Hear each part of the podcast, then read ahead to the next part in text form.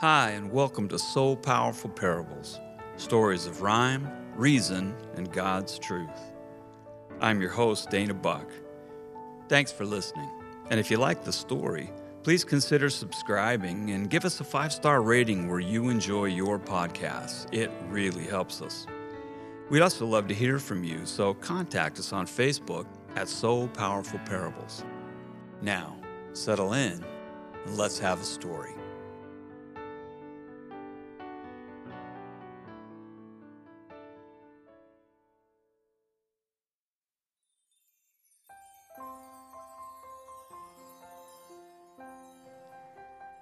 Ernie's Christmas Trees, a so powerful parable by Dana Buck.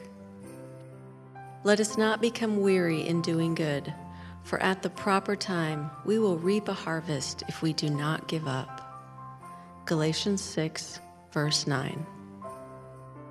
This Christmas parable is a celebration of faithfulness. Ernie's Christmas Trees a So Powerful Parable by Dana Buck. Let's have a Christmas story, one original and new, not Charlie Brown or Frosty, Rudolph, Santa Claus, or Scrooge. Don't get me wrong, I like The Grinch and Dickens' Christmas Carol, even Elf, though I can only take so much Will Ferrell. No, what we need is something this unfolding Christmas Eve that touches every one of us and helps us to believe. So put a child upon your lap and hold somebody's hand. Let's see if we can capture love like only Christmas can. Our setting's not a stable or a field in Bethlehem with angels telling shepherds peace on earth, goodwill towards men.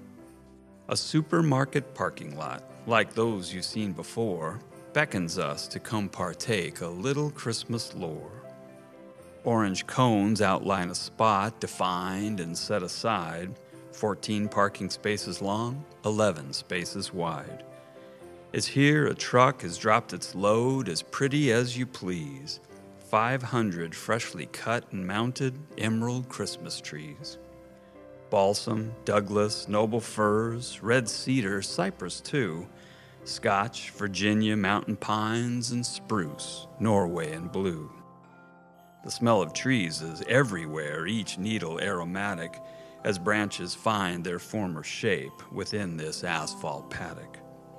And just as we conclude our tour, we hear a bump and wheeze as a battered truck with camper stops and parks amongst the trees.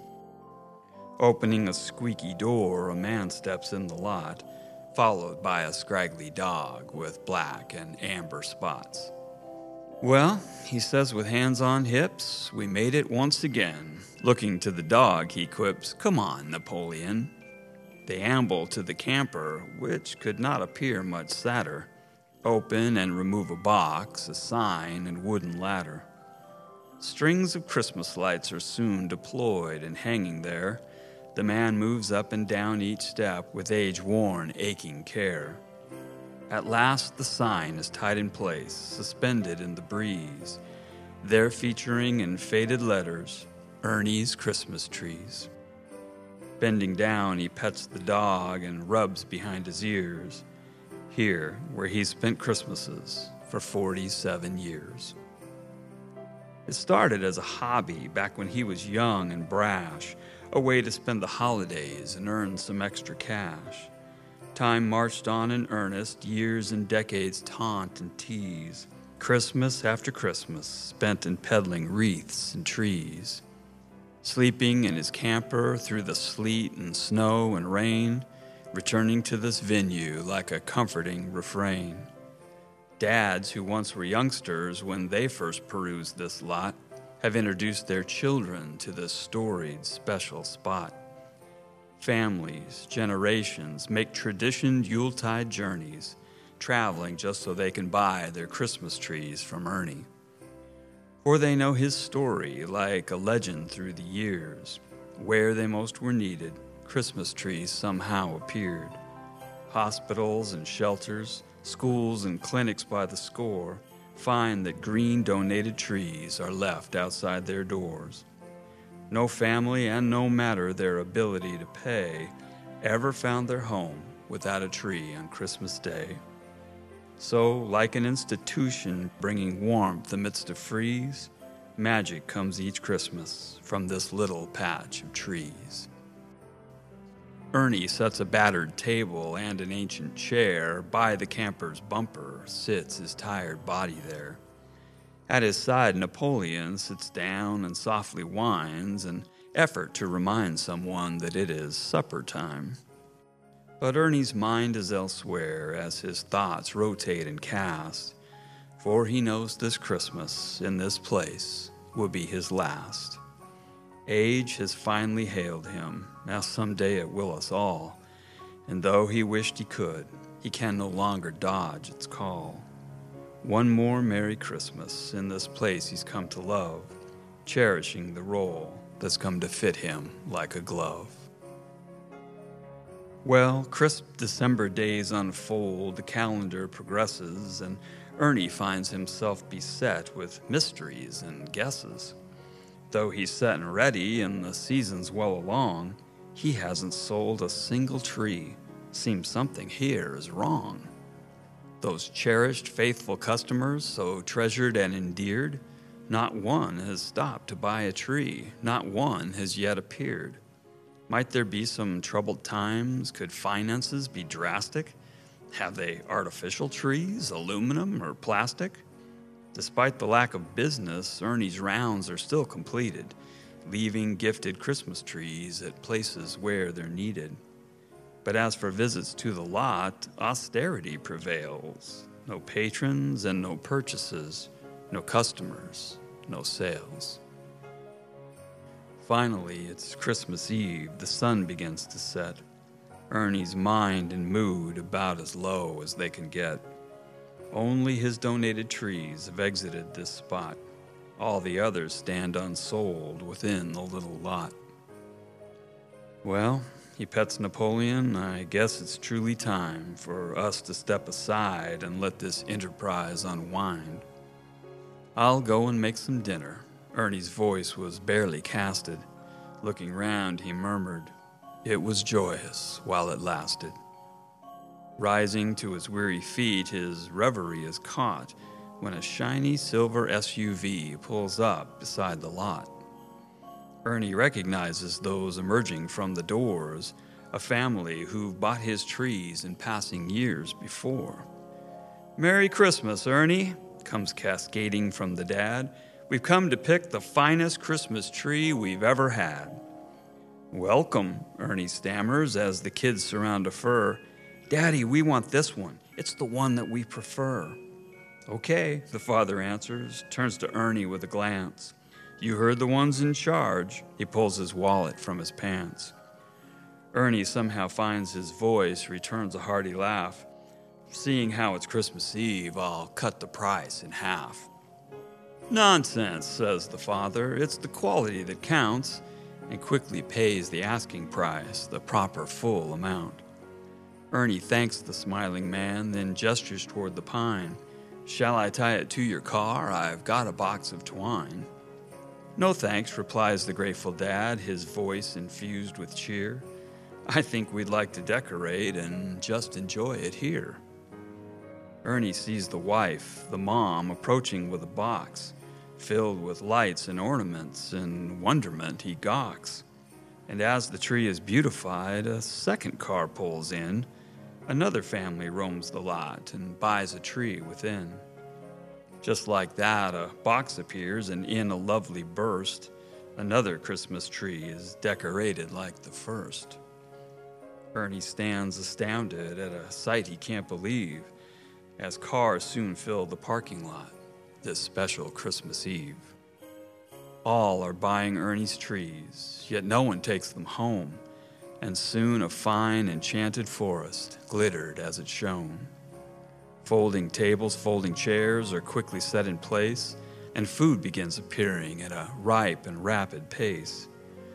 Ernie's heart begins to pound, his eyes to fill and brim, for he knows they've come to spend their Christmas Eve with him. All the faces in the crowd, he knows them one by one. Daughters become mothers, fathers he first met as sons.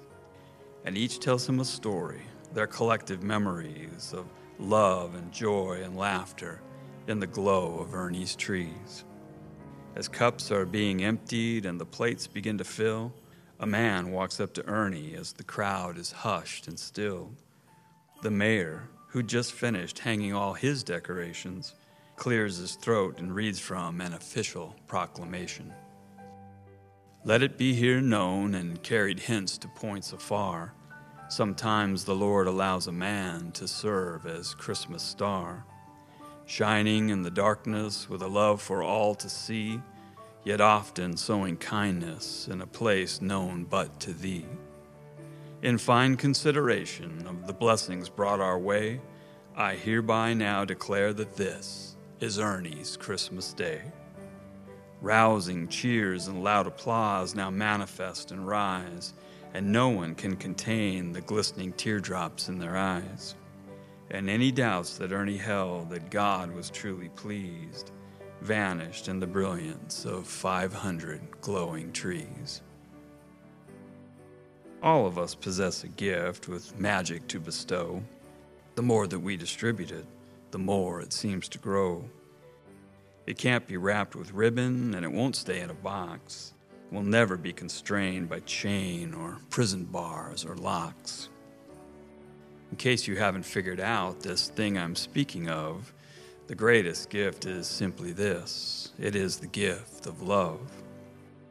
This season, and yes, every day, may our desires be these be bold and bright and bring the light like Ernie's Christmas trees. The Apostle Paul's admonition in Galatians 6, verse 9, to not grow weary in doing good can certainly be a challenge. This is especially true at the holidays when we can feel overwhelmed by the demands the season brings. So, how do we maintain our energy and excitement at a time of year that can drain or extinguish both? The key is our perspective. In Colossians 3, verse 23 to 24, Paul instructs us Whatever you do, work at it with all your heart, as working for the Lord, not for men, since you know that you will receive an inheritance from the Lord as a reward. It is the Lord Christ you are serving. We need to stop, take a breath, and realize that each day is a gift from the Lord. And each opportunity to celebrate and serve is a chance to feel His pleasure and approval. This Christmas, let's offer God the opportunity to breathe new life and new perspective into our holiday season. And always remember that it is the Lord Christ you are serving.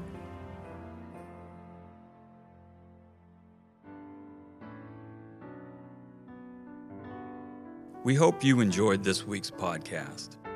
Ernie's Christmas Trees was written and narrated by Dana Buck. Devotional Thoughts were narrated by Kim Pratt, and this episode was produced by Beneath Blue Skies Productions. So Powerful Parables is a ministry of So Powerful, a nonprofit organization dedicated to empowering women and girls and combating extreme poverty in the African country of Zambia. To find out more, visit our website at sopowerful.org. Also, check out our books, So Powerful Parables and We Are So Powerful, both available on Amazon. All proceeds from the sale of these books go to support the work of our ministry. And finally, check out our other podcast, the So Powerful Podcast, featuring interviews with those who have been touched by this special organization. Until next time, may your life always be filled with beautiful rhymes.